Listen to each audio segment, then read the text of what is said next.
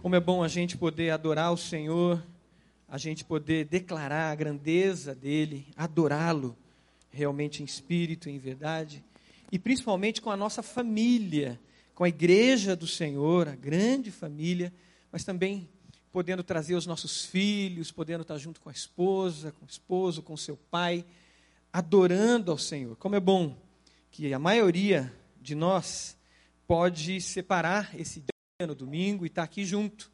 Alguns têm dificuldade por causa do trabalho, têm vindo na quinta-feira à noite. Mas a grande maioria pode estar no domingo. Separar esse dia para a família, sair de casa todo mundo junto, vir para cá, adorar o Senhor, declarar a grandeza do nosso Deus. Louvado seja Deus. Talvez você esteja sozinho nessa manhã. Sua esposa não pôde vir, ou seu esposo, por algum motivo de força maior.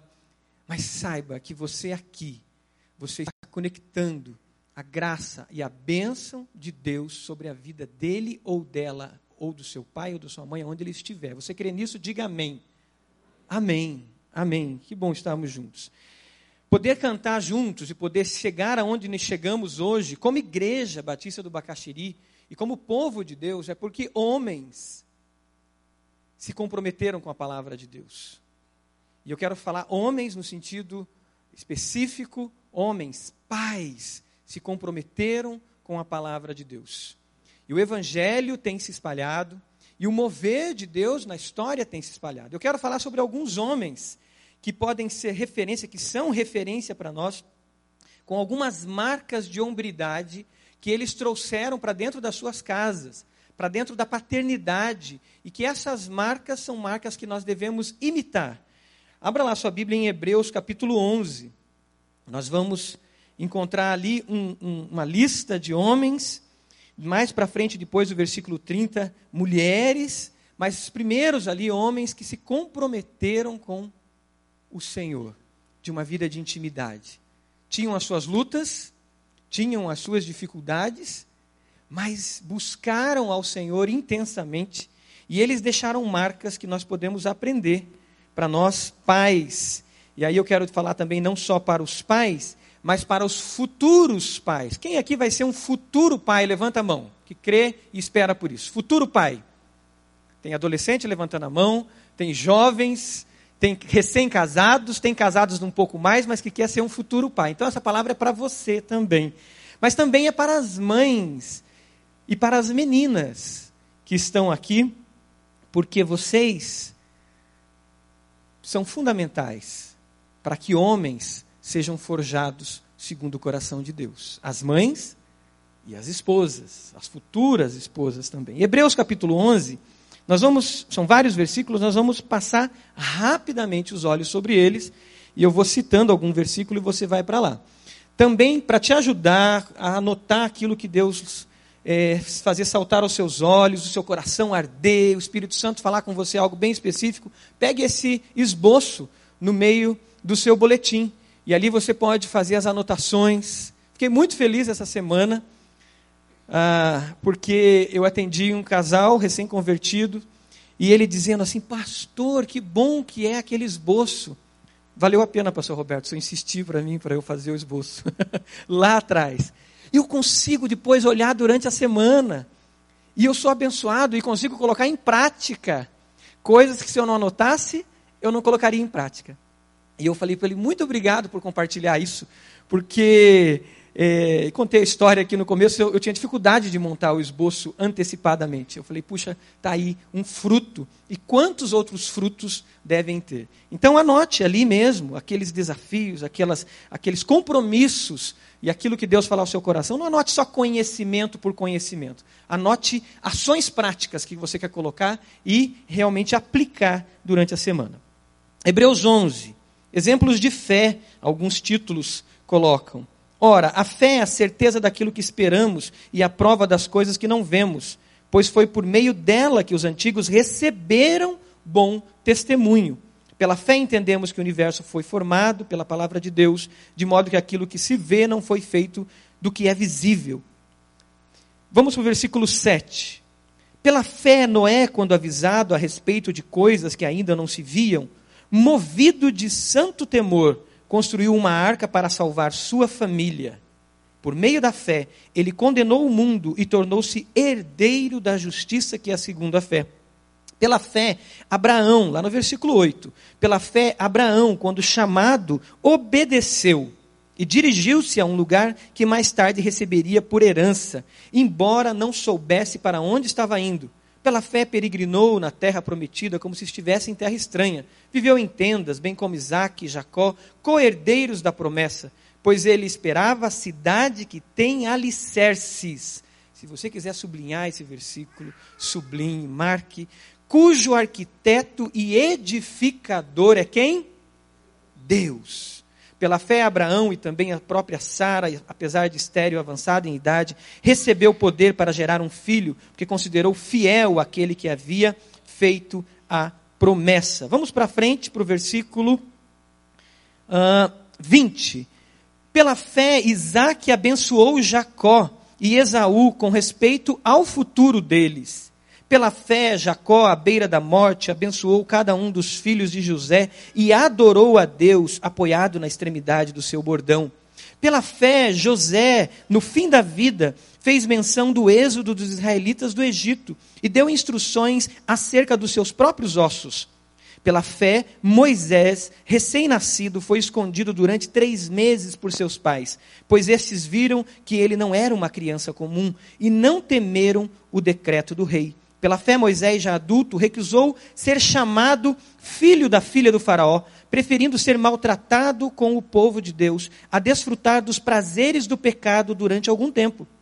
Por amor de Cristo, por amor de Cristo, considerou sua desonra uma riqueza maior do que os tesouros do Egito, porque contemplava a sua recompensa. Pela fé saiu do Egito, não temendo a ira do rei, perseverou, porque via aquele que é invisível. Pela fé celebrou a Páscoa e fez a aspersão do sangue para que o destruidor não tocasse nos filhos mais velhos dos israelitas. Pela fé o povo atravessou o mar vermelho como em terra seca, mas quando os egípcios tentaram fazê-lo, morreram afogados. Pela fé, caíram os muros de Jericó depois de serem rodeados durante sete dias. Vamos conversar sobre esses homens, sete homens, que podem nos ensinar alguma coisa de vida que eles absorveram, que, ele vive, que eles viveram, que eles assimilaram e que eles marcaram as gerações seguintes. A ação de Deus sobre nós é uma ação geracional ela não fica somente em nós, mas o, o propósito do Senhor é que a ação dele em nossa vida gere bênçãos. Até quantas gerações? Terceira? Quarta? Quinta? Mil gerações. Deus quer marcar a minha vida, Deus quer marcar a sua vida, para que gerações sejam abençoadas. Você crê nisso? Diga amém.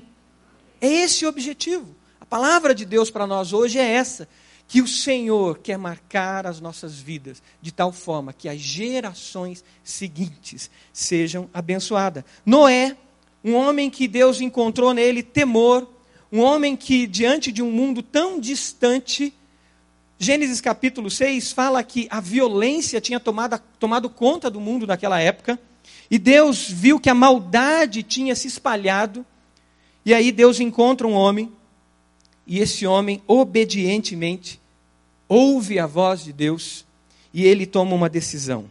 Uma decisão de obedecer, de ser discriminado, de ser ridicularizado, e ele constrói para ele uma arca. Para ele, sua família. E através desse homem, Deus não salva somente a sua família, mas a, a, a criação, a criação é salva, porque Deus pede para que ele separe os animais e coloque naquela arca. E Deus redime, ou Deus resgata para si a própria criação. Noé optou por proteger a sua família e levar a sua família em unidade dentro daquele propósito que Deus tinha para ele. Proteção é uma das coisas que nós mais nos preocupamos hoje. Estamos preocupados com a questão da segurança. O tempo todo a gente está lá verificando se está tudo trancado, a gente se preocupa com as janelas, a gente se preocupa com grades, com muros altos, com alarme, com policiamento, com vigilância que a gente contrata extra ainda, os vizinhos pedindo ajuda para que cuidem. Mas o maior desafio nosso está muitas vezes, e na maioria das vezes, dentro das nossas casas. Nós temos que olhar muito mais para dentro do que para os muros externos. Porque hoje, Satanás, hoje, o mundo como está, a sociedade como está, cada vez mais distante de Deus, ela está trazendo para dentro das nossas casas aquilo que pode destruir a nossa família. A tecnologia facilitou muito isso. Não é algo que eu trago escondido somente dentro de casa, mas é algo visível que eu compartilho no meu computador, no meu tablet, quando eu dou o meu tablet para o meu filho, quando eu dou o celular para o meu filho, e ele começa a ter acesso àquilo que vai bombardear diretamente a mente dele, aquilo que vai destruir os valores da palavra de Deus dentro dele. E Noé é um exemplo para nós de alguém que constrói uma cerca de proteção, alguém que constrói um ambiente de proteção para os seus filhos. E ele faz isso em unidade. Porque nós observamos, se você lê Gênesis com detalhe, você vai observar que Noé, durante anos, trabalhou na construção daquela arca. E ele não trabalhou sozinho, ele colocou a sua família para trabalhar com ele. Ele chama para si a responsabilidade, ele assume a liderança daquela visão que Deus tinha dado para ele e em unidade aquela família constrói algo que poderia se parecer impossível num momento como aquele da história. Construir uma arca nas dimensões que ela foi construída. Nós, como pais, temos realmente trabalhado e levado os nossos filhos a trabalhar junto, a nossa esposa a trabalhar junto pela unidade na nossa família. Temos de fato assumido isso? Nós, como pais, temos olhado para os propósitos de Deus e trazido, de fato, proteção ao nosso lar? Esses dias eu me vi fazendo uma coisa com meu filho, parecida a uma história que eu tinha ouvido de adolescentes. Ele estava, ele aprendeu recentemente a trocar de canal. Então eu tenho um novo problema em casa, porque eu colocava o canal, eu escolhia no Netflix o desenho e está aqui. Mas agora, bem-vindo, né? a uma nova fase, ele está fazendo isso. E de repente eu vi ele trocando e entrando num outro desenho do Netflix. Falei, ei, pare aí, o que, que, é isso? Deixa eu ver esse negócio. Mão na parede, vamos para cá. Vamos ver, deixa aqui o, o, o, o, controle. E aí eu lembrei da história de alguns adolescentes que diziam isso para mim. Pastor, o meu pai parece policial que chega no quarto e manda colocar a mão na parede e manda ir para um canto e não mexe em mais nada, tira a mão do teclado. E eu falei, gente, estou fazendo igual. Mas precisa, porque eu preciso proteger os meus filhos. Nós precisamos trazer proteção à nossa família. Eu quero falar do segundo homem que nos traz uma marca também, que é Abraão. Abraão nos ensina algo muito importante para nós. Abraão nos ensina a ter foco na eternidade. O propósito maior da nossa família, aonde está? Abraão nos ensina a olhar e a sonhar os sonhos de Deus. Abraão é chamado a deixar a sua terra, um homem rico, poderíamos dizer um milionário pelas condições da época e pelo se você olha em Gênesis, o número de bens e de escravos e de pessoas que trabalhavam com ele, e ele deixa a sua terra para, para um novo desafio. Ele sai da sua zona de conforto para um novo desafio. Agora, esse desafio estava vinculado diretamente aos sonhos de Deus para a vida dele. O foco de Abraão era muito maior do que simplesmente produzir algo que trouxesse benefício temporário, prazeroso ou de sucesso para ele. O foco de Abraão era qual é a vontade de Deus para a minha vida. Quando você volta ali para Hebreus capítulo 11, e você lê os versículos que lemos sobre Abraão, a, a Bíblia diz, versículo 8, que ele obedeceu. Ele obedeceu. E dirigiu-se a um lugar que mais tarde receberia como herança. Versículo 9 diz que ele peregrinou na terra prometida, como se estivesse em terra estranha. E versículo 10 diz que ele esperava a cidade que tem alicerces, cujo arquiteto e edificador é Deus. Era algo muito maior do que a própria terra que ele ia conquistar, que ele ia estar, mas a fé de Abraão o levava a algo muito superior, que era a visão que Deus dava para ele de uma nova terra, um novo céu, onde o arquiteto é Deus. Nós temos focado na eternidade? Ou os nossos filhos olham para nós e eles veem somente nós olhando para o nosso próprio umbigo?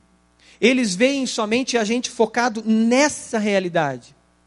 A Bíblia diz lá em 1 Coríntios, capítulo 15, que se esperamos em Cristo só nessa vida, está realmente focado no reino de Deus e na sua justiça, ou está focado somente em mim? Os nossos filhos estão olhando para nós, observando o que de fato tem valor para nós. Num momento de tomada de decisão, da casa que eu preciso trocar, da casa que eu preciso comprar, do emprego que eu preciso conseguir, na hora que eu oro por aquele emprego, na hora que eu oro por aquele trabalho, na hora que eu oro por aquele concurso, na hora que eu oro por que Deus me dê algo de concreto, de material. O reino de Deus está acima de tudo? Ou a satisfação minha é que tem prioridade? Nós precisamos trazer o novo céu e a nova terra e a esperança da vida eterna para dentro de casa. Eu comecei a conversar com os meus filhos sobre o novo céu e a nova terra, e foi engraçado como eles assimilaram isso. Aí agora, de vez em quando, quando tem alguma coisa diferente, eu ouço alguns deles dizerem assim: Ah, mas o novo céu vai ser assim? Ah, mas a nova terra vai ser assim? E o meu desafio, o nosso desafio como pais, é ensinar que nós temos que trazer já esse novo céu e nova terra aqui.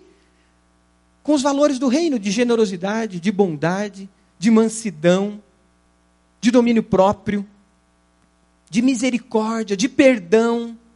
E dizer para os nossos filhos: Misericórdia é algo que no novo céu e na nova terra vai ser pleno, mas aqui nós podemos viver já. Temos que tomar cuidado com as distrações do caminho, que fazem a gente perder esse foco. Você tem sonhado com seus filhos os sonhos de Deus? Você, mãe, tem ajudado o seu esposo a sonhar os sonhos de Deus com seus filhos? Você, filho, tem trazido e buscado os sonhos de Deus e feito isso transbordar da sua vida para a vida dos seus pais? Uma outra marca que a gente encontra nesses homens é a de Isaac. Versículo 20 diz que pela fé Isaac abençoou Jacó e Esaú com respeito ao futuro dele. Pais existem para abençoar os seus filhos. Nunca diga aquilo que vocês não querem que os seus filhos sejam. Nunca diga aquilo que vocês não querem que os seus filhos sejam. Diga palavras de bênção para os seus filhos. Esse é o chamado nosso. Independente da atitude do filho, do comportamento deles, nós temos que nos direcionar a eles com palavras de afirmação, com palavras de bênção. Eles precisam ver isso. Sabe quando nós entregamos uma Bíblia aqui para o pai, quando a gente apresenta um bebê? A gente entrega uma Bíblia e a gente diz, geralmente a gente entrega, a gente entrega para os pais mesmo, e a gente diz para aquele pai: comece a ensinar a palavra de Deus agora para os seus filhos.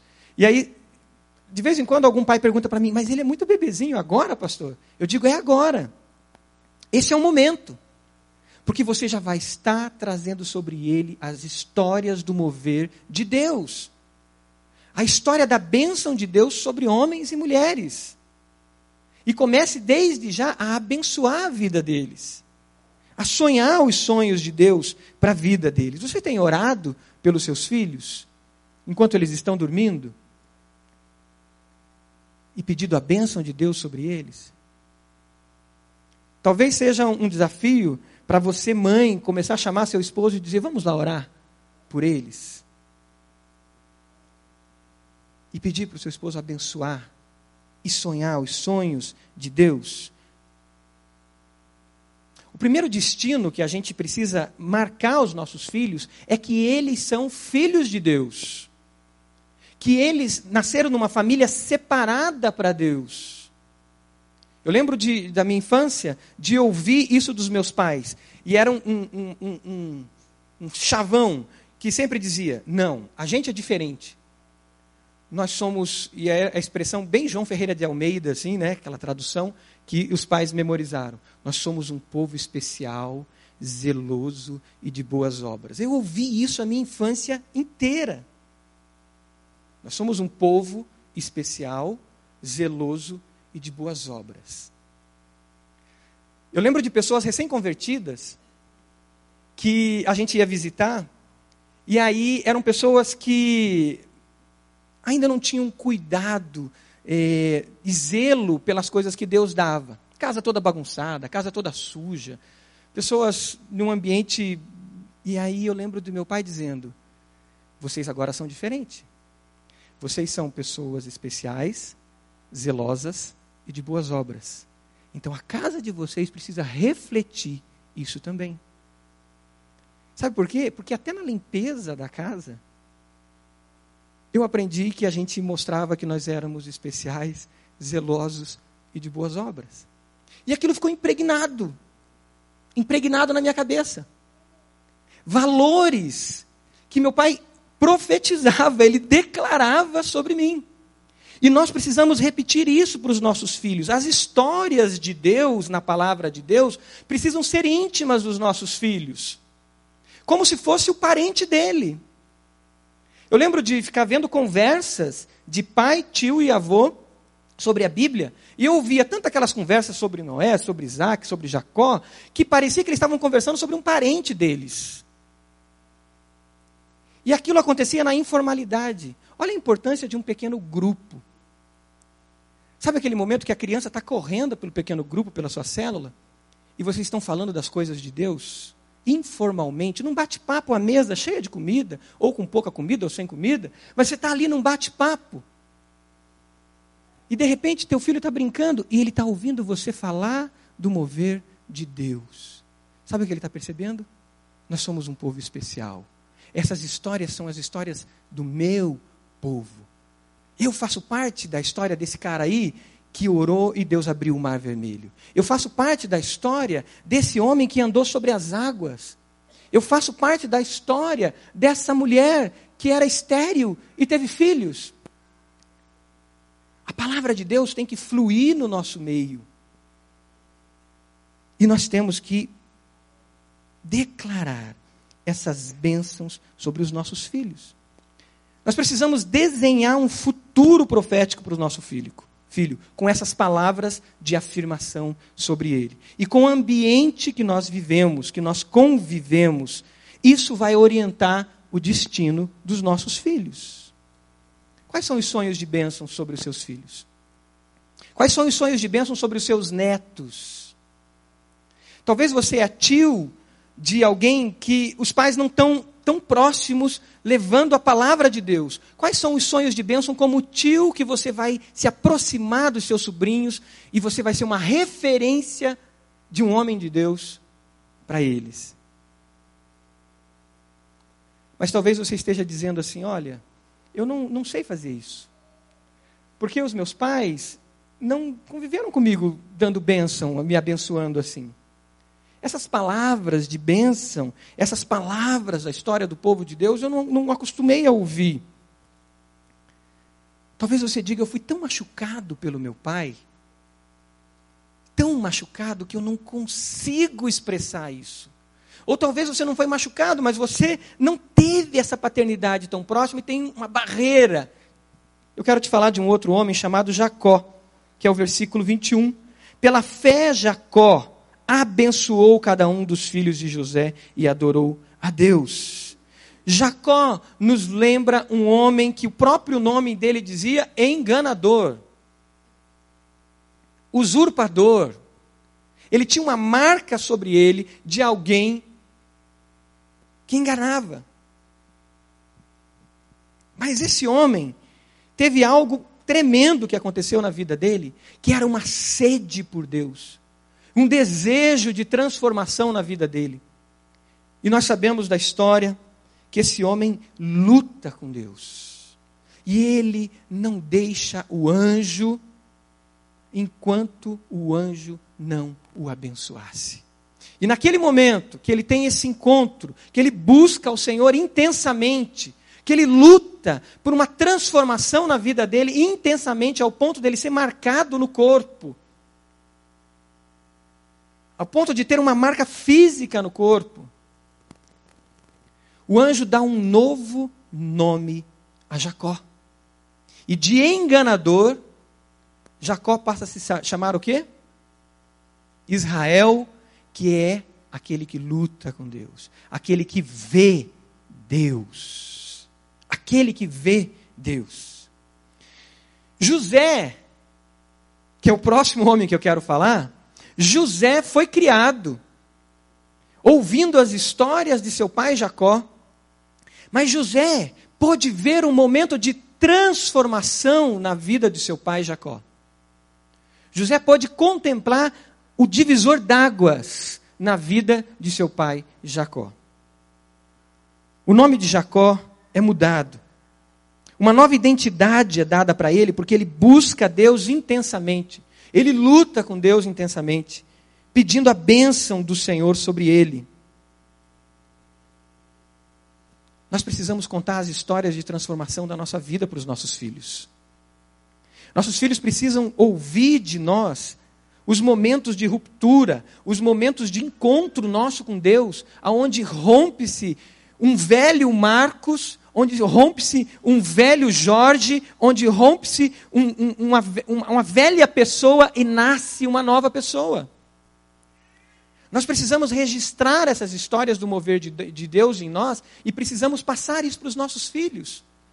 Porque eles precisam ver que nós não somos perfeitos.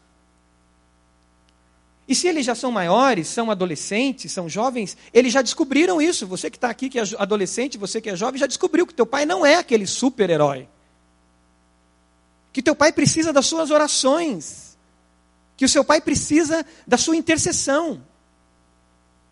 E as histórias do mover, em do mover de Deus em nós são muito importantes para eles. Jacó, nesse divisor d'águas na vida dele, ele busca a reconciliação com seu irmão Esaú colocando em risco a família dele. Tanto que em Gênesis capítulo 33, quando Jacó vai se encontrar com Esaú, Jacó morrendo de medo de morrer, Jacó separa a família dele em três ou quatro grupos. Gênesis 33 conta essa história. Prevendo o seguinte: se meu irmão vier e nos atacar, o irmão dele vinha com 400 homens. José estava junto, Gênesis 33 diz que José estava ao lado dele, José é provavelmente um menino, porque José é vendido para o Egito com 17 anos de idade. Jacó com medo. Quando se encontram, na verdade, um pouquinho antes, Jacó prepara presentes para dar a Esaú. Deixa esses presentes com cada parte da família. A Bíblia diz que os presentes aplacam a ira do coração. Na verdade, quando existe uma intencionalidade nossa de perdoar e de liberar perdão, quando existe uma intencionalidade nossa de reconciliação, Deus já vai na frente e trabalha o coração da outra pessoa. Deus já vai na frente e já tira as pedras que estão no coração da outra pessoa. Quando eles se encontram, o que que José vê? Dois homens chorando copiosamente, beijando a face do outro e liberando perdão. Olha a marca que Jacó, o enganador, agora o homem que vê Deus, deixa na vida do seu filho.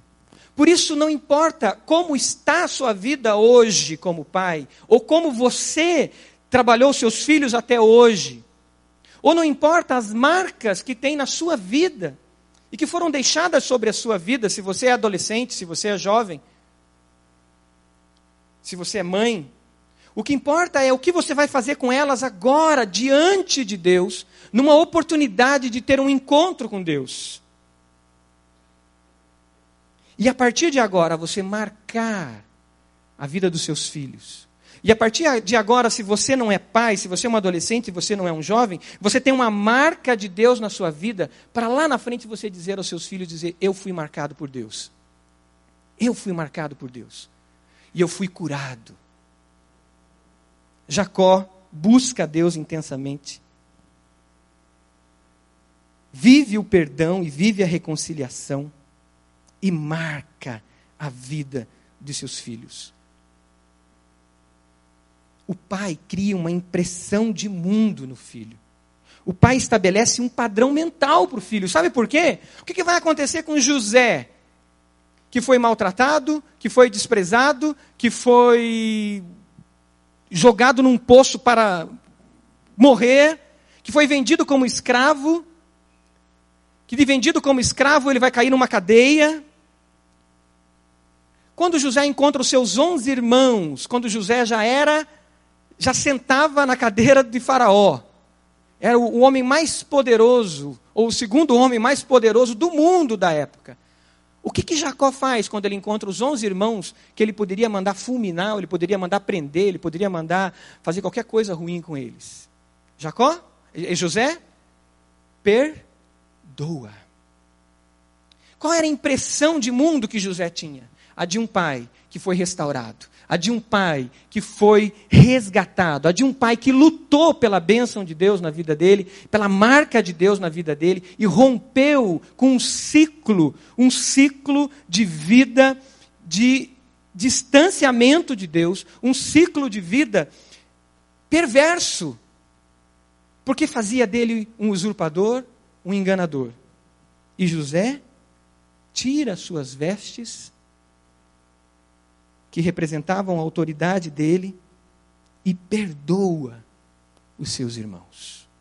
E chora. Da onde José lembrou aquele choro? De um pai que chorou e beijou a face de seu irmão. Temos deixado essas marcas? Temos deixado essas marcas nos nossos filhos? Temos registrado, deixado Deus registrar essas marcas em nós. E aí nós vamos para José. José nos lembra fidelidade e confiança em Deus. Esse José, filho de quem? De Jacó. Filho daquele que mudou o nome. Embora, quando você continua lendo Gênesis, o texto continua, diferentemente do que aconteceu com Saulo, que começa a ser escrito como Paulo, com José, com Jacó, continua sendo chamado de Jacó.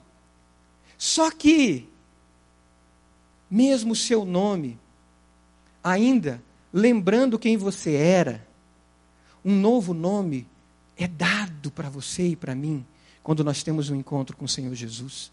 E quando na caminhada cristã nós permitimos esses encontros profundos com o Espírito Santo de Deus, com a presença plena do Espírito Santo de Deus em nós que nos marca, que nos cela. Mesmo tendo o velho nome e essas velhas lembranças. José, filho de Jacó, ele optou por seguir as impressões positivas de seu pai. Eu coloquei uma imagem ali, que muitos conhecem, só a turma da antiga conhece, que é daquele Lip e o Hard, lembra? Ó oh, céus, ó oh, vida, não vai dar certo. Eu lembro de um, de um desenho que não é exatamente esse, porque olha bem aonde eles estão, tá? E olha a cara do Lipe, né? Se você prestou atenção no desenho, você percebeu. Mas eles estão numa situação como essa, e de repente tudo cai, está tudo errado e tal. Eles conseguem uma plataforma como, como essa, constrói ali alguma coisa tipo um barco, e de repente o Lipe vê uma ilha. E o Lipe diz: Olha, Hard, uma ilha, nós vamos para lá, que bom. Aí o Hard, oh céus, oh vida, não vai dar certo. Oh, azar! Com certeza está cheio de canibais naquela ilha. José poderia ser um hard, poderia agir como hard, amargurado, lamentador, murmurador. Mas José, lembrando a história de José, que foi abandonado pelos irmãos, foi exposto à morte, aquele José que foi vendido como escravo, e aí, trabalhando na casa de Potifar, a mulher de Potifar dá em cima dele, tenta é, seduzi-lo, ele sai correndo, por causa disso ele vai, é, porque a mulher acusa ele falsamente, ele vai preso. E o que, que José fez dentro da prisão? Oh, céus, oh, dia, Deus, por que isso comigo? Não foi o Senhor que me deu sonhos. Oh, meu Deus, que triste, que vida, que lamento. Ah, na verdade, daria um livro, talvez, né, se José resolvesse lamentar as lamentações de José. Porque motivo para isso ele teria. Ele teria. Mas sabe o que ele fez na cadeia? Ele optou por abençoar vidas. Mesmo na situação de dor, na situação de injustiça.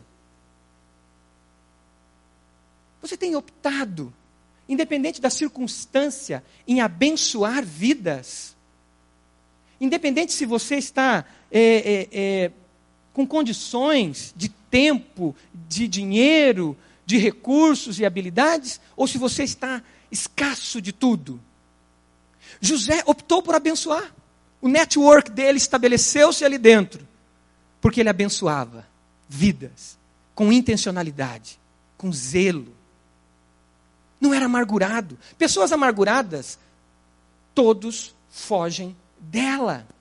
A não ser por amor e desejo de abençoá-la, a gente se aproxima. Do contrário, você não consegue ficar perto de pessoas amarguradas, de pessoas que murmuram. Afasta a bênção de Deus. A amargura é um peso um peso sobre nós. Mas José confiou em Deus independente das circunstâncias. Eu não sei como está a sua vida nesse momento. Talvez você esteja numa situação como a de José, num momento de luta, de dor. E seus filhos estão olhando para você. E aqui você tem a oportunidade de marcá-los, dizendo: Eu confio no Senhor. Independente das circunstâncias. Posso todas as coisas naquele que me fortalece. E é um momento especial de dobrar os joelhos com seus filhos. É um momento especial de buscar o milagre de Deus. É um momento especial de rever, de reflexão, de olhar para si mesmo. E de junto com seus filhos ver isso. É um momento especial de você, como filho, adolescente, jovem que está aqui, de chamar o seu pai que talvez está tão preso na luta que não tem forças para dobrar os joelhos e dizer: Pai, vamos orar, vamos buscar a Deus. Lembro de N situações de ser chamado pelos meus pais para dobrar os joelhos e clamar pelo milagre de Deus. E nos momentos difíceis de ouvir o que eles gostavam de falar, que ela era as maravilhas de Deus. Essa era a expressão deles. E eu ouvia aquelas histórias de milagre. Aí eu sentava lá com meu tio, o nome dele é Epitácio. Aí sentava com o Epitácio, ele contava as histórias de milagres de Deus. Aí sentava com meu avô, o velho Agostinho, não é o Santo Agostinho, mas é o Agostinho, meu avô, e ele contava os milagres de Deus. Tempo de olharmos para os milagres, tempos de confiarmos mas também tempo de fidelidade, independente das circunstâncias. Porque José, na casa de Potifar, sendo líder de uma casa de um homem rico, um mordomo, José podia, naquele momento, se achar o dono da situação e ter cedido às tentações da mulher de Potifar. Talvez, se ele fosse um estrategista né, com, com um pensamento pagão e longe de Deus, ele dissesse: Não, se eu cedo aos, aos caprichos dela, quem sabe eu ganho mais privilégios. E vou ganhar mais poder. Mas José, nos seus momentos que estava tudo à sua mão, ele foi fiel a Deus.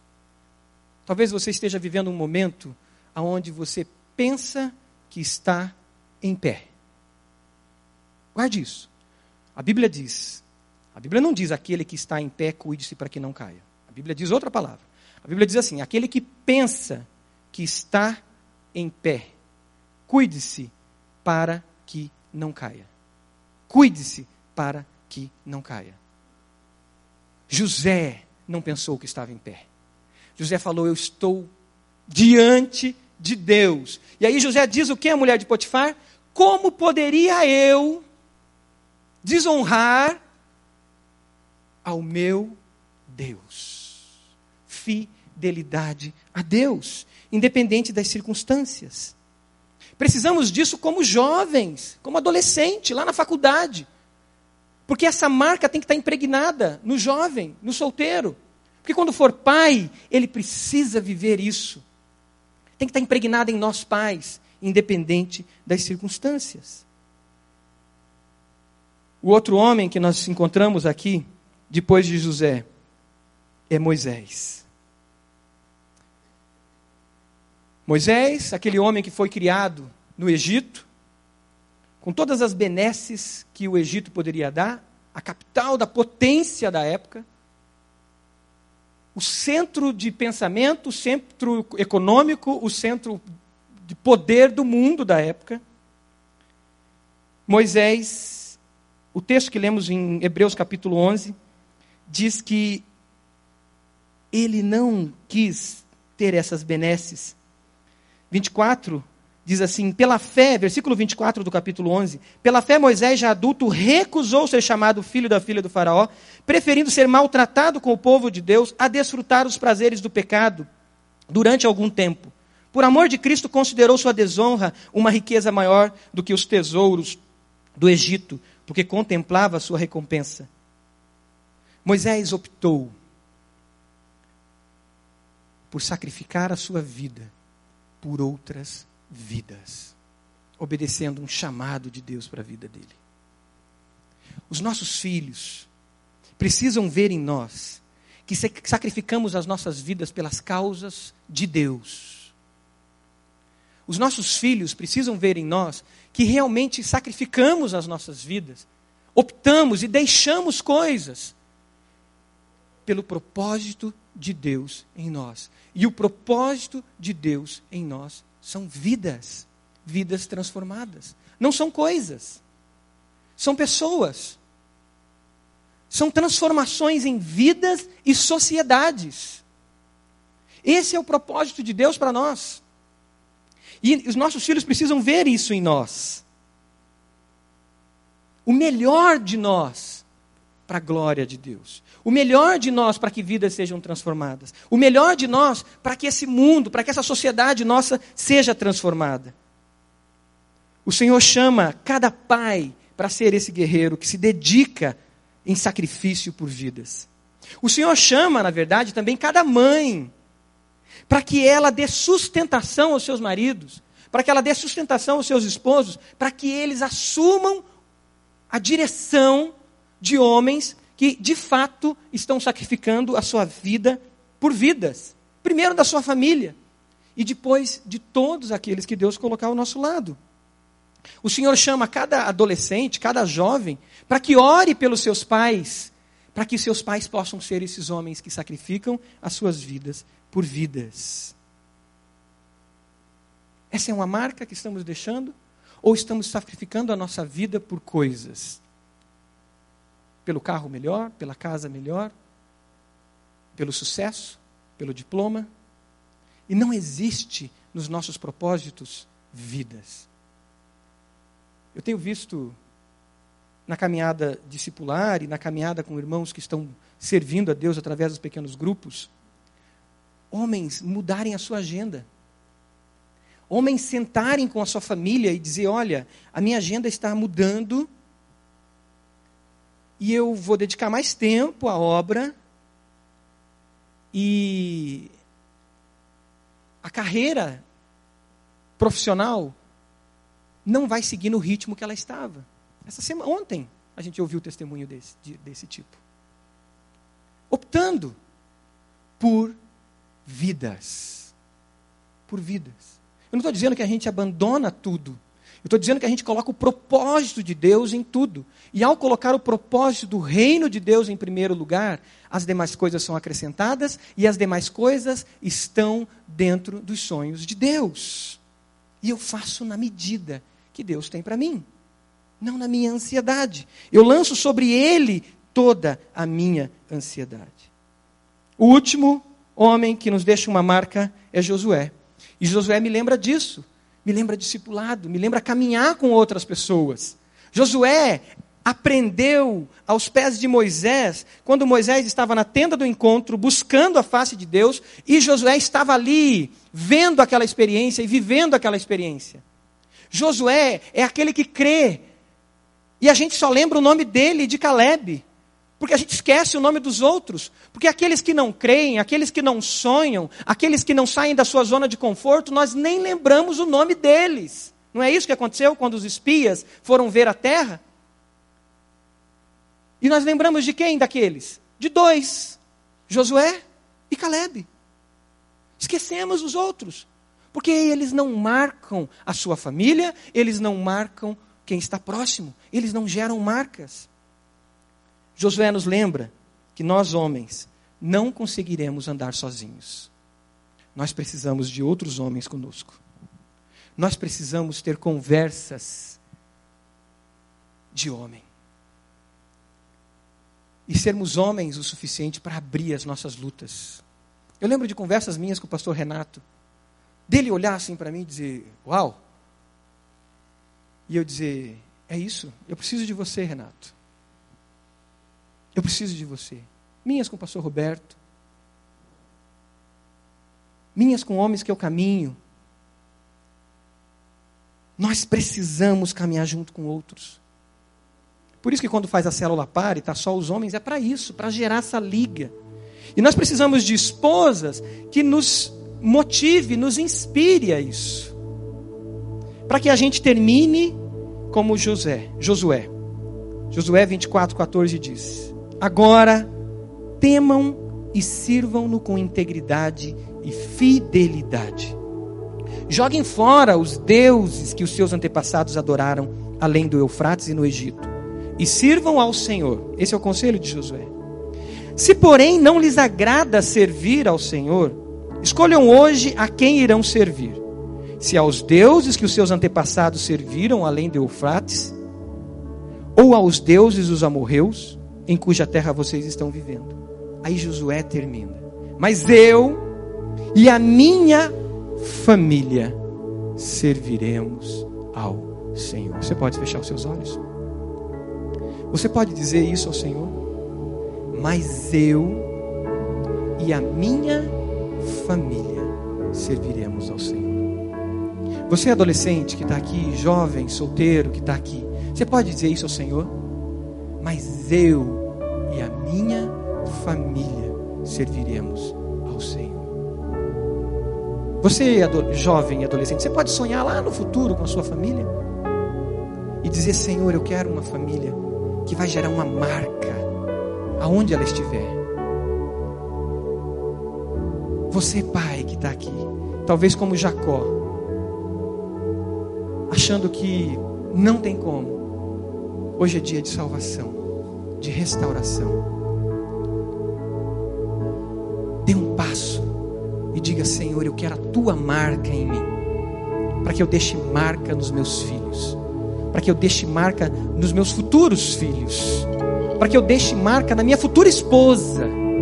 Você, homem que está aqui, você, mulher, menina, jovem que está aqui, você pode orar por homens que tenham essas marcas de Deus agora? Enquanto a igreja está orando, eu quero dar uma oportunidade de hoje você ter esse encontro. Você entendeu que você precisa de Jesus. Você sabe que você precisa de Jesus e você sabe que a marca de Jesus precisa estar em sua vida. Mas você não deu um passo para caminhar com alguém, para dizer eu preciso de ajuda, eu preciso de alguém me ensinando a palavra. Eu não quero só frequentar um culto, eu quero me entregar a Jesus totalmente, aceitá-lo como Senhor e Salvador e quero estar em comunhão com a igreja de Jesus para que pessoas me ajudem. Você entendeu isso?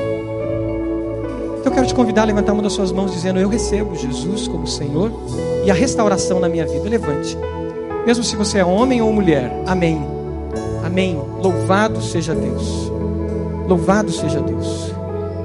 Deus abençoe. Pode baixar sua mão. Nós vamos nos colocar de pé. E nós vamos cantar uma uma frase, uma estrofe dessa canção.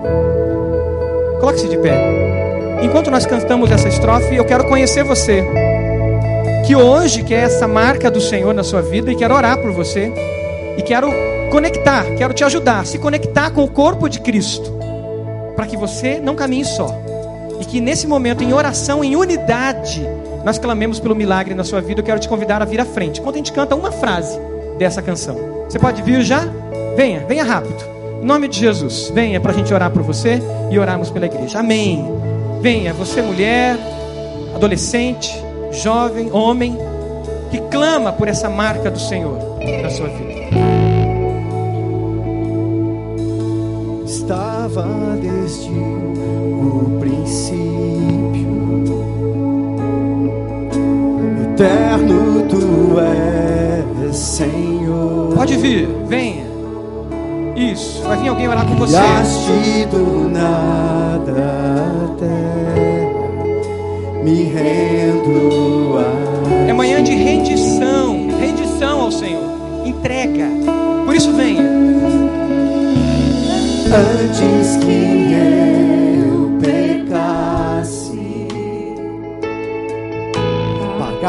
Pagaste o preço na cruz. Meus erros pesaram em teus ombros. Amém. Me rendo a ti. Venha você, homem. Dê esse passo, dizendo: Senhor, eu quero a tua marca na minha vida. Que posso dizer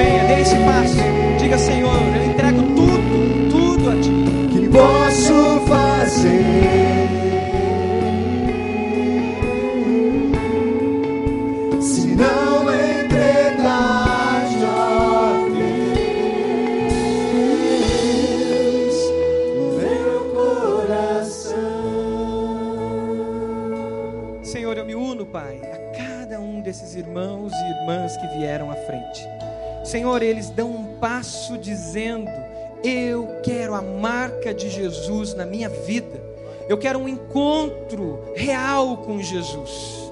Alguns pais estão dando esse primeiro passo hoje, pela primeira vez, dizendo isso. Eu quero Jesus. E nesse momento eu me uno a eles, Pai a esses que estão dizendo isso e declarando isso pela primeira vez, e te peço, sela o coração deles com o Espírito Santo da promessa, sela com essa marca da promessa do Senhor, sela para que eles experimentem do Senhor, mais do Senhor, Pai, e tenham vitória na vida deles, Pai. Ó Deus, cele-os ao ponto deles atraírem outros para Jesus, para que outros vejam a marca de Jesus na vida deles. E se por acaso eles são pais ou mães, e os filhos, as gerações vejam essa marca e se espelhem na marca de Jesus. Outros que estão aqui que já entregaram a vida a Jesus, mas Deus estão lutando com algo na vida ainda clamam, Pai, por um encontro com o Senhor, clamam por uma presença plena do Senhor, por uma plenitude do Teu Espírito Santo na vida deles, para vencer áreas da vida que precisam ser vencidas. Eu clamo que o Senhor marque, assim como marcou Jacó, assim como marcou Jacó a dar um novo nome, e o nome é um homem que vê Deus, que cada um aqui possa ter essa experiência de intimidade com o Senhor, uma experiência de ver o Senhor, uma experiência de estar na Sua presença e estando na Sua presença, ter as marcas de um filho de Deus e que isso possa transbordar sobre a família deles. Peço por cada um aqui, Pai, que está em luta na sua família, aonde não há perdão, que hoje haja perdão, haja reconciliação, assim como Jacó foi buscar Esaú, haja beijo, haja choro, haja abraço, haja reconciliação, Senhor, e que nossos filhos vejam que somos pais que falhamos, mas que buscamos a reconciliação, porque temos um alvo eterno, um propósito que é Jesus, e queremos trazer o céu à terra, queremos trazer o teu reino à terra, porque quando o novo céu e nova terra existir, nós já vivemos um pouco dele aqui, Pai. Que hoje, dia dos pais, seja um dia de vitória na vida de cada um. É a nossa oração aqui, em nome de Jesus. Você pode dizer amém?